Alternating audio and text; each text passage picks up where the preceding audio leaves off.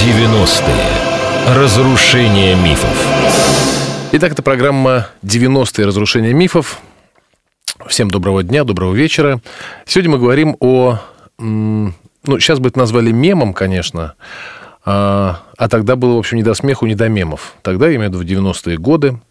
Берите столько самостоятельности, сколько сможете удержать. Однажды услышали мы в 90-е. А потом возьмите власти столько, сколько сможете проглотить.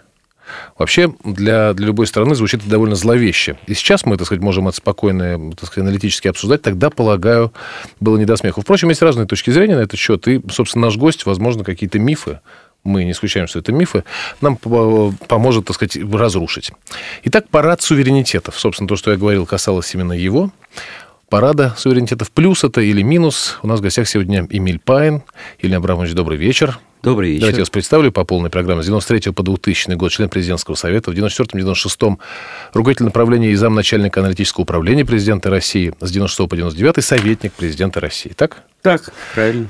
Здравствуйте, Емельян Абрамович. Здравствуйте еще раз. Здравствуйте. Эта передача представлена президентским центром Бориса Ельцина. Об этом стоит напомнить, поскольку смысл президентского центра, который открыл недавно а, в ноябре, 25 ноября, музей Бориса Ельцина, не в том, чтобы отбеливать историю, а преподнести ее так, как она есть, без приукрас. И первый вопрос, с которого следует как мне кажется, начать, это когда, собственно, появился сам термин «парад суверенитетов». Давайте вот э, какой смысл в него вкладывался? Да, это очень любопытный вопрос. Э, конечно, у истории всегда есть разные толкования. Никогда не будет правильной истории, всегда будут какие-то версии. Но есть э, мифы, которые очень легко разоблачаются. Ну, например, о том, что э, парад суверенитетов начался с высказывания Ельцина по поводу того, берите суверенитета, сколько сможете проглотить. Но это был конец парада суверенитета, а не начало. Потому что начался этот парад в 1988 году. А э, Ельцин выступил со своей речью в, в Уфе в августе 91 года. Прошло уже два года, и он, по сути дела, уже состоялся. Что такое парад суверенитета? Это пересмотр идей о том, что суверенитет э, Советского Союза распространяется на все территории. Это спор по поводу того, э, какой суверенитет важнее, региональный или общесоюзный. Начался он в Советском Союзе, строго говоря, и кончился в Советском Союзе. Это я имею в виду парад суверенитетов. За несколько лет до выступления э, Ельцина. А что стало катализатором вот реального парада суверенитетов? Э, дело в том, что э, в 1989 году начался процесс подписания нового договора союзного, и в связи с этим возникли идеи по поводу того, у кого суверенитета больше. А на самом деле ситуация уже была такой, когда после афганской войны, после потерь экономических, э, развал уже происходил. И, э, строго говоря, союзное руководство пыталось собрать а не раздать э, территории. Да, так вот, в 89-90 году все республики, я подчеркиваю, все, Россия была шестой из республик, которые объявили декларацию суверенитета. Следом за союзными республиками тут же э, подобные же э, декларации приняли и автономные республики. Кстати, не только России, но и автономии были и в Азербайджане, они были и в Грузии, и все они приняли соответствующие э, э, решения. В рамках еще Советского Союза, э, например, э, Татарстан принял э, свою декларацию, в которой не указывал, что он часть Советского Союза, не указывал, что он часть Российской Федерации. Он был, эта республика была объявлена суверенным государством, субъектом международного права. Как и Чечня. Чечни тогда еще не Ну, чеченская, чечено-ингушская, да? да? Следом а Чечено-ингушская ССР приняла, но тут же распалась на, на, на, на чеченскую и ингушскую чеченскую. И ингушскую, и вскоре э, Чеченская республика объявила о выходе э, из состава и СССР, и Российской Федерации. Ну, точнее, э, этот процесс уже был после распада СССР, завершился, когда Дудаев фактически возглавил власть, то это уже... Сейчас, было... одну секунду, Емельян Абрамович, смотрите. Задача у нас сейчас не то, чтобы пересказать эти события, которые действительно, я согласен, от многих скрыты. Для кого-то, от кого-то пеленой времени, от кого-то пеленой, так сказать, Э, большого количества мифологии, наростов да, такого, да, да. такого характера. Но все же давайте пойдем так, по нашему сюжету. Хорошо, мы поняли. Значит, еще в конце 80 80-х годов Да. начался парад суверенитета, то есть последовательное, э, так сказать, отделение и- или пересмотр федеративных отношений в рамках Советского Союза, пока в рамках Советского Союза, Да, да. целого ряда республик, и, что важнее, не только республик, но и автономных областей и автономных республик. Да, да, Да? именно так. Хорошо, А, но вы нам говорили перед началом нашей программы э, в беседе, что вы, э, что, что, что, э, так сказать, у кризиса федеративных отношений было три, три витка. Окей, мы, первый мы поняли, конец 80-х. Нет, ну мы его очень дос- не до конца поняли, потому что ну, нужно определить, а что значили эти вот слова «берите суверенитета э, сколько хотите»? Это был, как мы уже выяснили, это легко проверить. Это в любом интернете вы сможете сопоставить время, когда оно было сказано, и что к этому времени было. А что последовало после этого? А, Дело в том, что э, э, это высказывание оценивается исключительно негативно, а его стоило бы рассмотреть совершенно иначе. А, Сегодня, кстати говоря, когда открывался этот центр, это признавали даже самые большие враги Ельцина. Э, Это высказывание было сделано уже после парада суверенитета, подчеркиваю. А какой тогда был в нем И был смысл, смысл? был в том, чтобы не допустить э, военного столкновения этих республик. Дело в том, что Россия была единственной, была и остается, вообще Советский Союз, была и остается единственной страной такой, которая трансформировала свои э, федеративные отношения без большой крови. Если вы вспомните, как э, распадалась Индия на Пакистан, как потом распадался Югославия. Паки- Пакистан, да, э, Югославию знают, а забывают про Судан, про Эфиопию, да, маленькую Грузию, небольшой Азербайджан. Ведь все они распадались большой кровью. И И, только войной, да. наша страна, слава тебе, Господи, вот в тот момент смогла удержаться от этой самой крови. И эта формула, вы считаете, была формула как бы бескровного она, она, расставания? э, э, понимаете, она же ведь не имела никакого политического смысла. Я же говорю, декларации уже были приняты. Она была, имела сугубо такой психолого-политический момент, э, что, ребята, давайте жить дружно, хотите суверенитета, дадим вам сколько сможете про- проглотить. Кстати говоря, это принцип федеративный, это принцип субсидиарности, то есть выноса э, полномочий из федерального центра, распределения ее э, вниз. Э, э, Были ли негативные последствия? Ну, во- возможно, но э, позитива было на- намного больше, если вспомнить о том, что парад суверенитета к августу 91 года уже состоялся. То есть мы должны здесь подчеркнуть, что а, беловежские отношения в, в параде суверенитетов поставили точку де юре. Да, да, по то, сути что де- произошло по де-факто сути дела, уже э, с- э, да, с и- и- 89-го и- года. И это миф. И это мифология, что вот съели люди, э, выпили, э, И развалили. и развалили союз. Уже нечего было разваливать, строго говоря. Э, В юридическом пл- плане все приняли э, декларации. Я вам говорю, э, э, Татарстан, э, Чечня, Карелия, сейчас об этом забивают, все приняли декларации о том, что они суверенные государства. Да что там Карелия? В Москве Октябрьский район э, принял э, некий документ, э, по, по которому нельзя было пролетать на его суверенной территории. Я больше скажу, я родом из Ростова-на-Дону, а, и там казаки на казачьем круге а, в 90-м году в Новочеркасске решали, отделиться ли Ростовской области от э, э, России, создав казачью республику. Да, сегодня И это они на, на полном серьезе. Сегодня это Чуть может не до референдума смешно, дело дошло. А в, в тех условиях, когда не было, э, понятно, гра- границ э, этого самого распада, а, когда э, представление о праве было не лучше, чем сейчас. Э, Вот э, тогда удержать эту вот стихию под контролем и не дать э, ей превратиться в войну, в общем, это было большое искусство и немалая проблема. Все-таки это было, сейчас извини, пожалуйста, это было все-таки искусство или, или, или так сложилось, или, или Господь уберег в силу какого-то обряда обстоятельств? Ну, Потому что, смотрите, по, по идее, вообще по, по логике такой формальной абсолютно, конечно же, когда какой-то там субъект федерации или конфедерации, ну, федерации заявляет о своем выходе, например, штат Техас, Например, что штат Техас вдруг говорит, знаете, мы отныне к Мексике, как в старые добрые дев- времена, в 19 веке. Естественно, задача и обязанность любой страны сохранить свою целостность.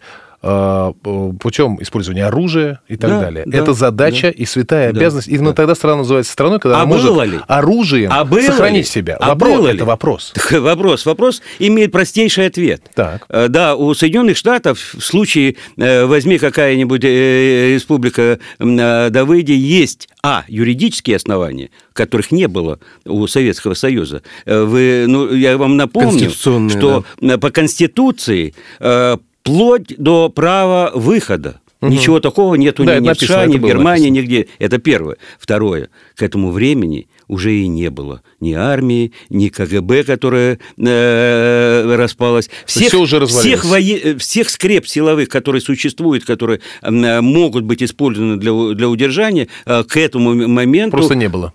не было или э, никто не знал, э, надежны ли они. Э, Хаос был не только во взаимоотношениях республик. Да посмели бы республики что-нибудь сделать, если бы они знали, что армии. Ну, вот конечно, не есть. посмели бы, Ну, да. Понятно. Хорошо. Андрей Нечаев в одной из своих работ говорит, что когда пытались э, регионы Российской Федерации выйти из состава этой самой федерации, что это все зиждилось на исключительно финансовом вопросе. Они хотели денег. Насколько это верно с вашей точки зрения? Ну, видите ли, это очень сильная прагматизация проблемы. Денег хотели все и хотят все, но э, для того, чтобы получить денег, не обязательно выходить из состава э, государства. Еще раз говорю, если бы была реальная, реальная угроза того, что вот эти э, выгоды закончатся просто каталажкой, э, то кто бы, кто бы посмел?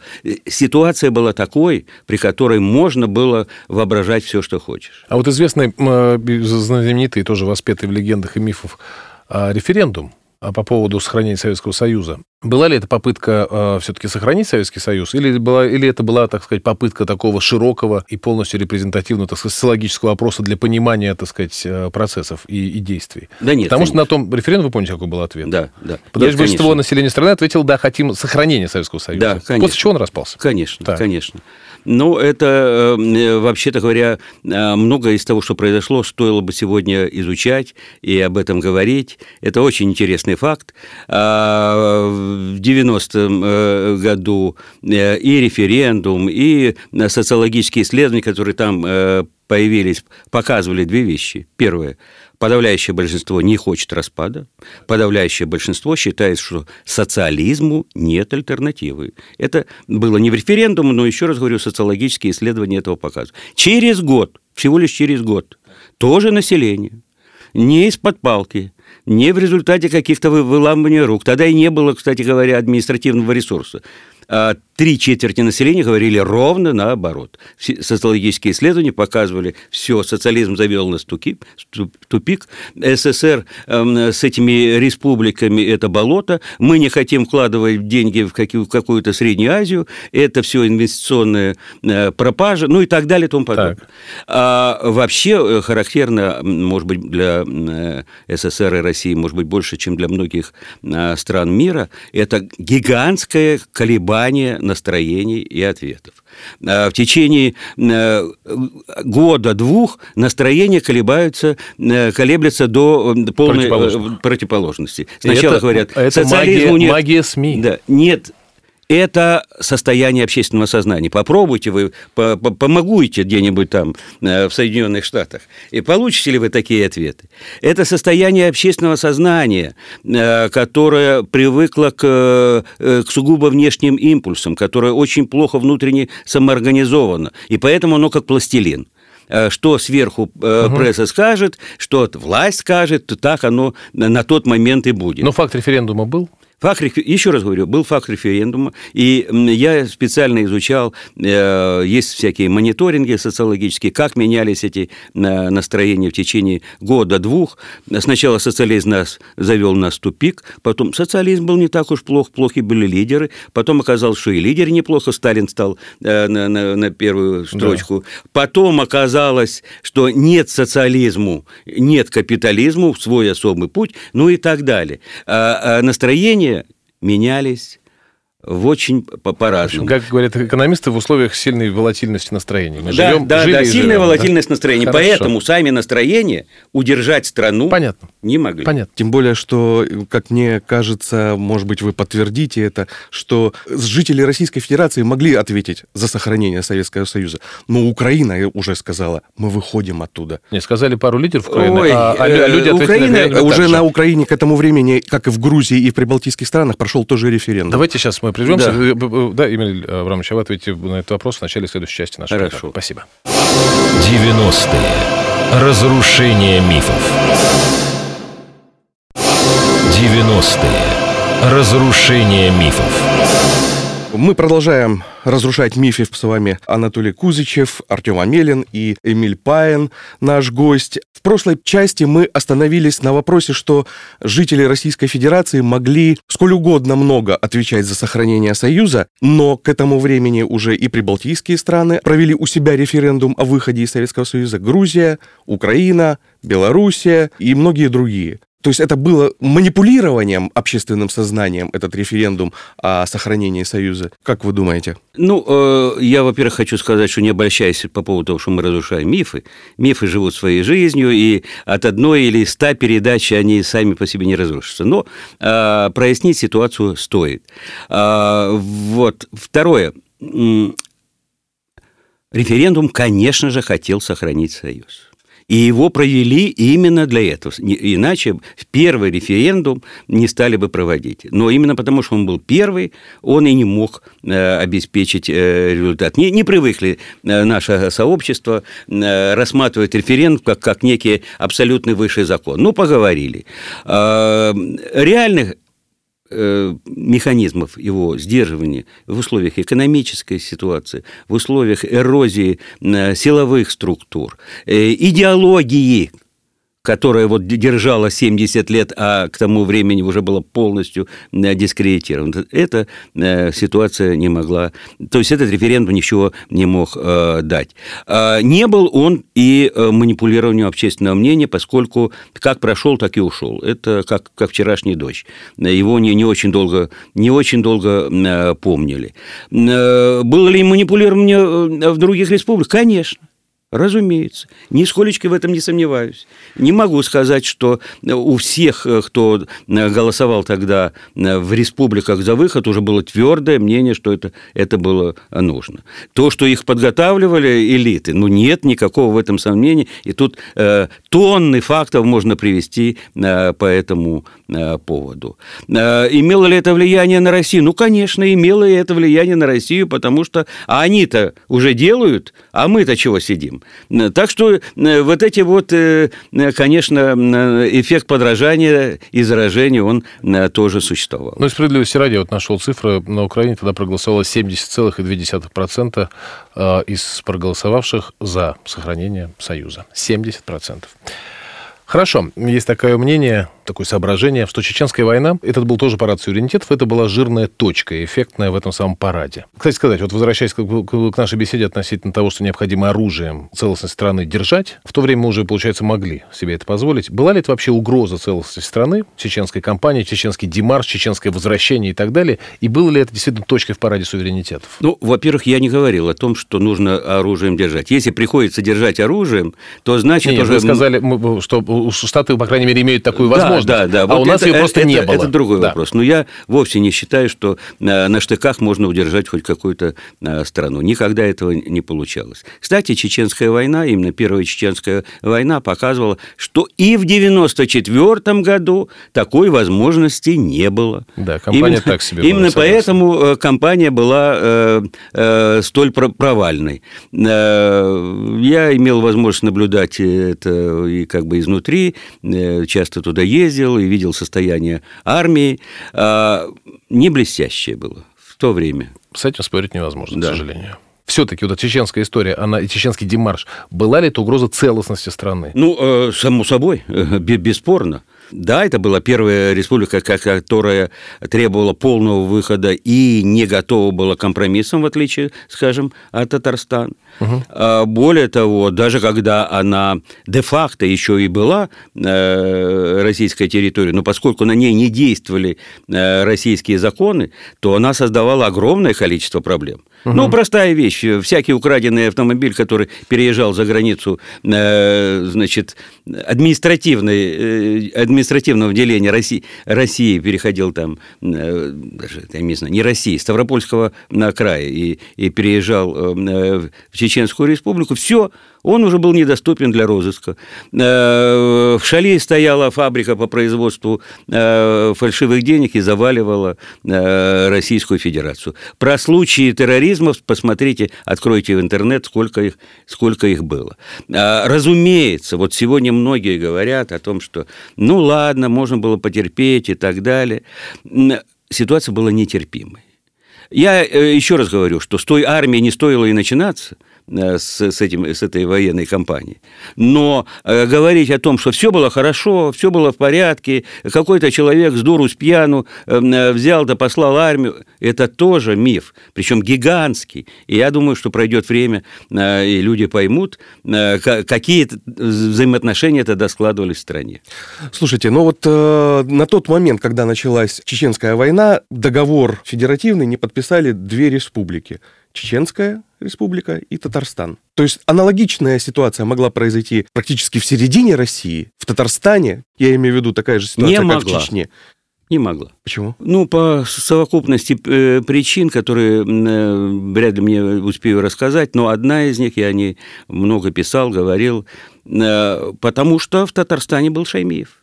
И это, должен вам сказать, немало важная вещь. Шаймиев, опытный администратор с огромным э, влиянием э, в обществе, не новый человек, в отличие от Дудаева, который э, до этого жил за пределами э, страны, и который был готов к компромиссу. То есть он торговался, да? Да, да, да. Там совершенно было очевидно, что Татарстан э, к военным действиям уж точно не готов. Переговоры с Татарстаном не, не, не, не прекращались ни на один день.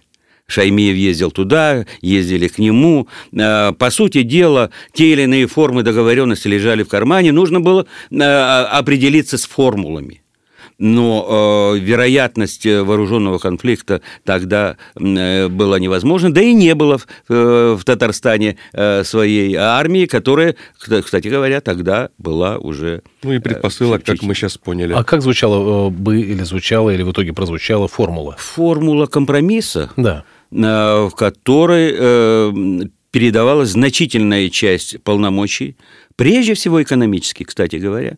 Вопрос экономики. А, да, это угу. был вопрос экономики. Налоговые там да, льготы да, и так да, далее. Да. Да. И вот за счет вот вполне рациональных уступок, которые, кстати говоря, очень помогли э, Татарстану э, быстро подняться. И сейчас обратите внимание, в каком состоянии Татарстан, это же одна из передовых республик. Да, да. И которые потом э, достаточно легко можно было изменить, опять, в юридическом плане. И я думаю, что этот договор был, я его оцениваю как абсолютно позитивный. Понятно. То есть, э, как у всякого, есть э, плюсы и минусы, но Скорее если, плюс, если чем минус. взвесить, то, конечно, больше плюс. А давайте, вот э, у нас же была такая программа отдельная, естественно, мы не могли не сделать ее про 93-й год. Давайте с точки зрения и с ракурса суверенитетов и парада суверенитетов оценим 93-й год и все произошедшее в 93-м году, особенно осенью. Да, да, да, это, это э, большой миф. Это очень важный миф. Любопытно, что 93-й год рассматривает только как расстрел парламента, не только коммунисты. Это я как раз бы понял. Но его примерно так же рассматривает и значительная часть либерального сообщества. Либерального крыла, всего, да. Так сказать, э, ну, яблочные люди, которые поддерживают партию «Яблоко». А они, между да. прочим, э, нужно было посмотреть, а что было до того. А до того происходили явления, кстати говоря, тоже не специфические для России.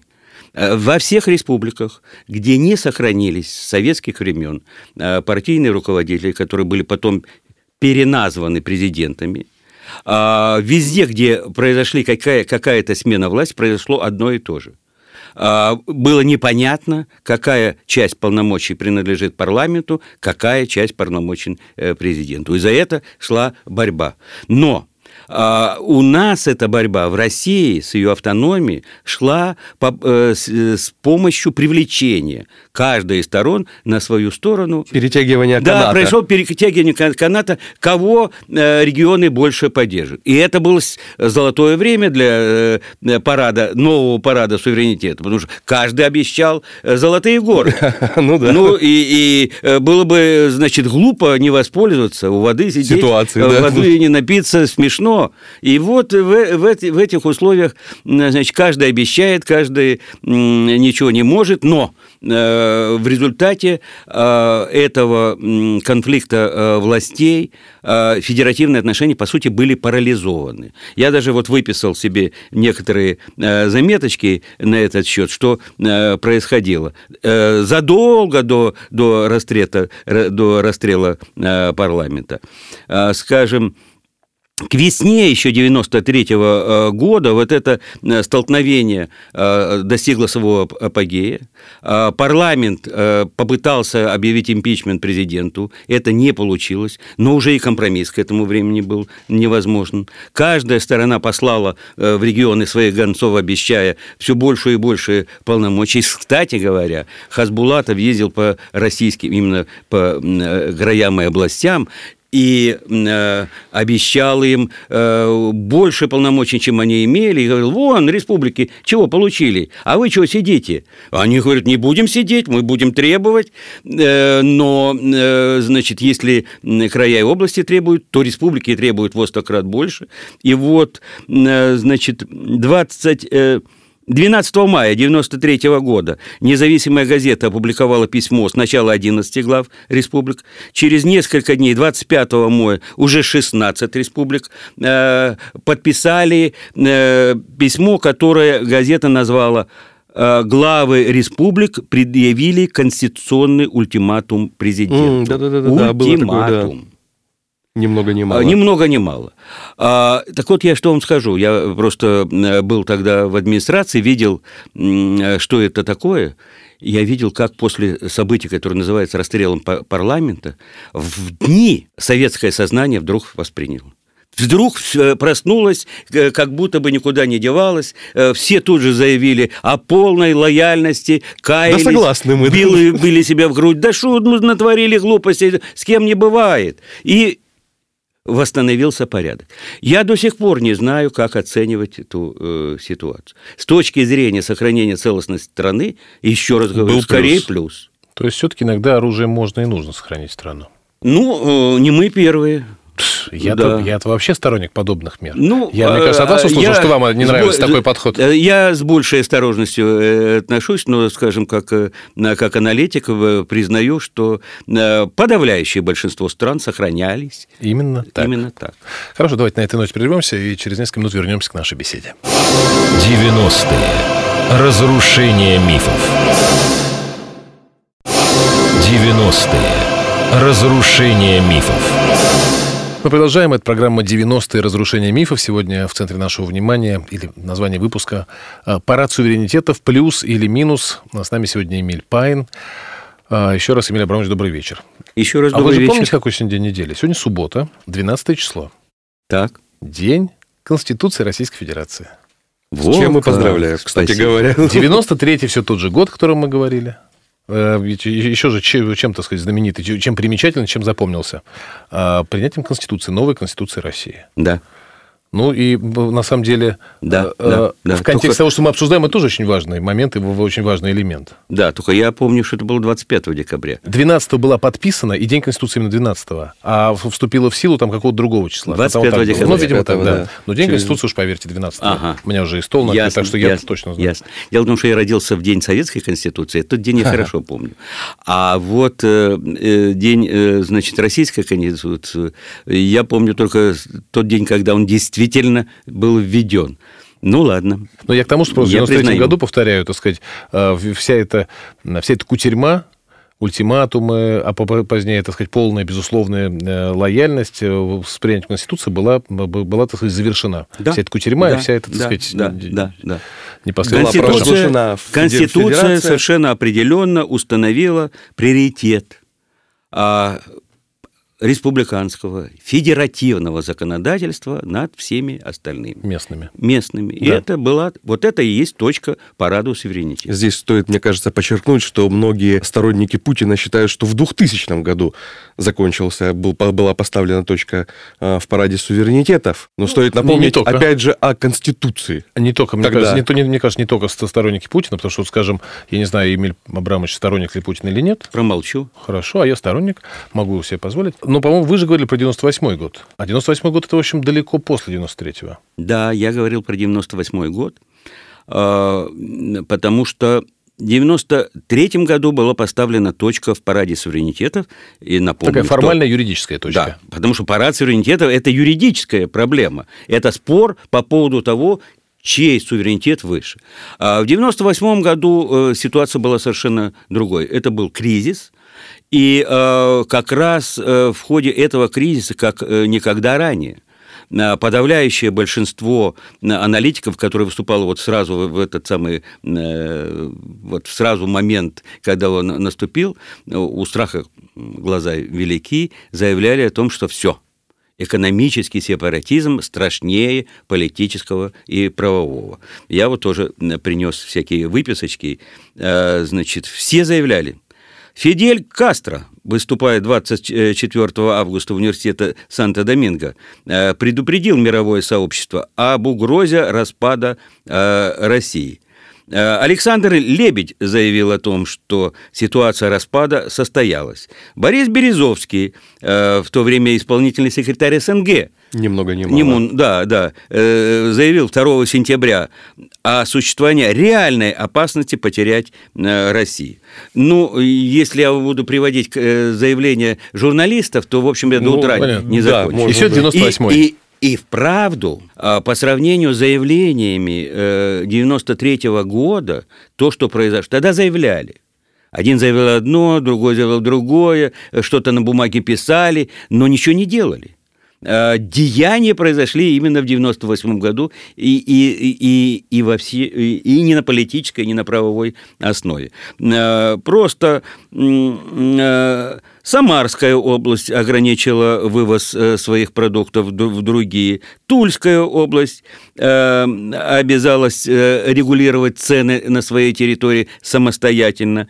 Калининградская область, Кемеровская, Свердловская, Томская. Это все по поводу экономических вопросов. Калмыкия приостановила перечисление э, выплат в, в Федеральный общий бюджет. федеральный бюджет. Это, я вам скажу, э, деяние уж будь здоров. Это и есть, строго говоря, реальный э, сепара- сепаратизм. Э, э, Татария приостановила перечисление налогов. Не всего, э, ну, только это, хотя тоже немало. Ну, если я вам буду перечислять, что сделали все остальные, включая Москву. Да, включая город Москву, которая э, ограничила, э, значит, э, вывоз товаров за пределы своей территории, а определила размеры торговых надбавок исключительно для своего города, а, определила пределы цен исключительно для своего города и так далее. Каждый спасался поодиночке, каждый вводил в систему а, ограничений единой единое экономическое пространство действительно в тот момент перестало существовать. Это была счастью- юридическая проблема, извините, перебью. Нет, это Ну, была конечно, нет, это фактическая. фактическая проблема. Ну, потому что юридическая Да. проблема, смотрите, 70 лет с лишним лет а, Союз существовал в условиях, когда в, союзном договоре было написано, что каждая из республик имеет, э, так сказать, волю и возможность выйти. Понятно, что никто не выходил, потому что страна была сильна. Ну, То есть, по, и по многим причинам. юридически- И цена была, и выходить не было, смысла никакого не было, э, и экономически это было э, выгодно. То есть нельзя сказать, что э, менее, юридически держался была. только потому, что армия была сильна. Нет, Ну, в конце 80-х, тем не менее, ничего не изменилось юридически. Юридически ничего, Ничего, не изменилось. Да. Но, тем не менее, ну, появилась возможность, так сказать, ну, и кого Ну, да, интересует ну, юридическая ну, норма? ну, появился кризис. Не, ну как конечно. это Э, юридически появилась- ничего не изменилось, если Нет, были нет, нет, провозглашена независимость? Нет, Юридическая нет, возможность Грузия, была Балтика. с 22 года, юридическая возможность была все та же самая, что была в 88 году. В этом смысле ничего не изменилось за 60 лет. Ну, ничего. А, ну в этом плане. Конечно. То есть, возможно, была к та же. 93 году уже было договорено по поводу э, суверенитета. Парад суверенитета, строго говоря, завершился. А оставалась только Чеченская республика вне поля э, правового к тому времени. А все остальные подписали все договоры и все выполняли. Грянул кризис, и никто не знал, как себя вести в этих условиях. Есть, какой-то, есть какая-то федерация, есть какие-то полномочия. Раньше, вот то, что вы говорите, ничего не изменилось. Изменилось сильно. В советское время федерация была чистая фикция. О чем Она и не речь. имела никакого смысла. Конечно. А в российское время федерация стала и а, обрела некий смысл. Но ее не почувствовали, не знали, а что можно. Что можно, вот, что это за полномочия? Пощупать, насколько, да. насколько мы можем сами себя спасать, защищать и так далее. Я должен вам сказать, что эта э, э, ситуация чем интересна? Она показала, что в России к тому времени сложились и экономические, и правовые механизмы, при которых вот этот вот э, ну, страшное состояние, распад экономического пространства в течение месяца был отрегулирован. Месяца. И войск не вводили, кстати говоря. А вот интересно, на- на- а- а- да. а процесс был очень простой. Очень простой. Э, Если какая-то республика отказывала, отказалась э, э, значит, вывозить за пределы своей территории скажем, зерно и сельскохозяйственные продукты, то тогда те территории, которые обладали, скажем, углеродами, Говорит, ну мы тогда не пришлем горю- горючее и бензин и так далее. Это было перед э, началом э, сельскохозяйственной кампании. Э, значит, тут же отменяли. Вот эти вот взаимные, Понятно. взаимная Понятно. система отношений довольно быстро привела ситуацию в норму экономическую. А правовую Да. не надо было, оказывается, посылать во- войска. Э, Через несколько дней проснулась э, прокуратура, э, стала привлекать к уголовной ответственности, кстати, не первых лиц, почему-то вторых. Первых не трогали, а вторых э, вызвали на ковер, кому-то пригрозили уголовным наказанием, отменили. Большую часть этих мер, больше всех пострадала Калмыкия. У нее просто отобрали банк, и все банковские операции нужно было совершать в соседней... Не, ну все-таки это репрессивный аппарат, Со- вы говорите, без силы. Соседняя Волгоградская область. Без всего, без танков, без, э, Но, тем не менее, без это- силы. Без... это Да, репрессивный это- аппарат, Да, но это его. был, так сказать, легально, э, мягкое. А вот интересно, наша- наша Это, если нынешняя- хотите, внутренней политики мягкая Понятно. сила. Наше нынешнее, так сказать, э, проклятие сверхцентрализации, это, это вот, от, так сказать, э, отголоски решения 98-го или нет? Отчасти да, отчасти да. А Ведь более того, я вот изучал этот вопрос. Многие предложения, скажем, о создании федеральных округов, а, родились тогда, в 98 году.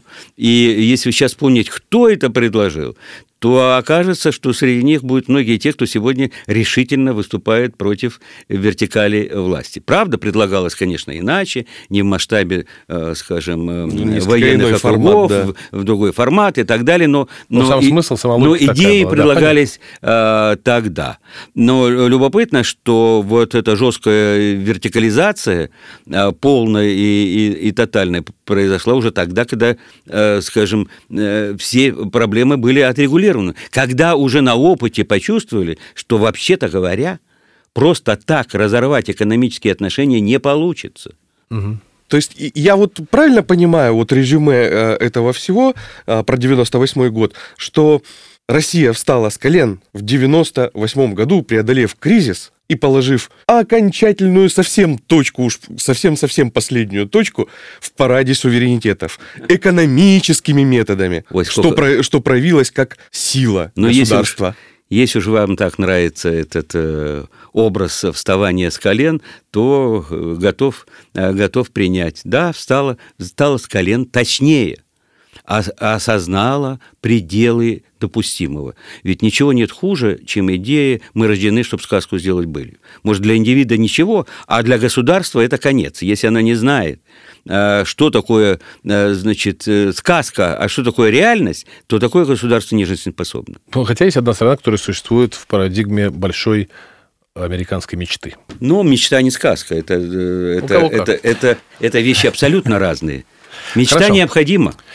Мы уже завершаем. Прошу, Артем. Как в общем и целом, по вашему мнению, сказались все эти парады в начале самом 90-м, в 93-м году, в 98-м на развитии страны в последующие годы после этого, в 99-й, в 2000-е и вот по сегодняшние дни?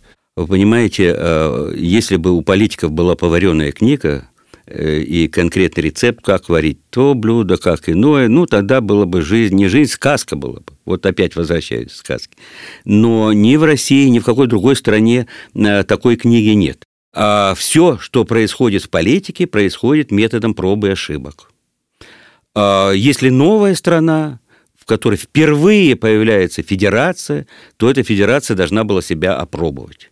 А, можно сказать, что она опробовала себе слишком болезненно, что это были э, дорогие испытания. Но кто сказал, что есть какие-то, какой-то более э, приятный способ? Так вот, э, она опробовала свой федерализм. Люди, политики осознали, что можно, что может получиться, и что точно не получится ни при каких обстоятельствах. Э, в этом смысле действительно после 1998 года э, сложились э, некие нормы федерализма, которые могли бы жить и могли бы давать большой эффект.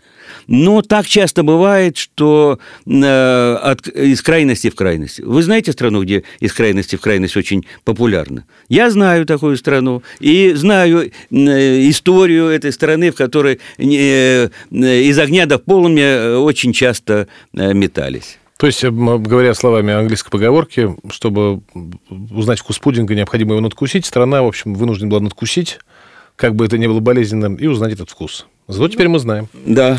Хорошо.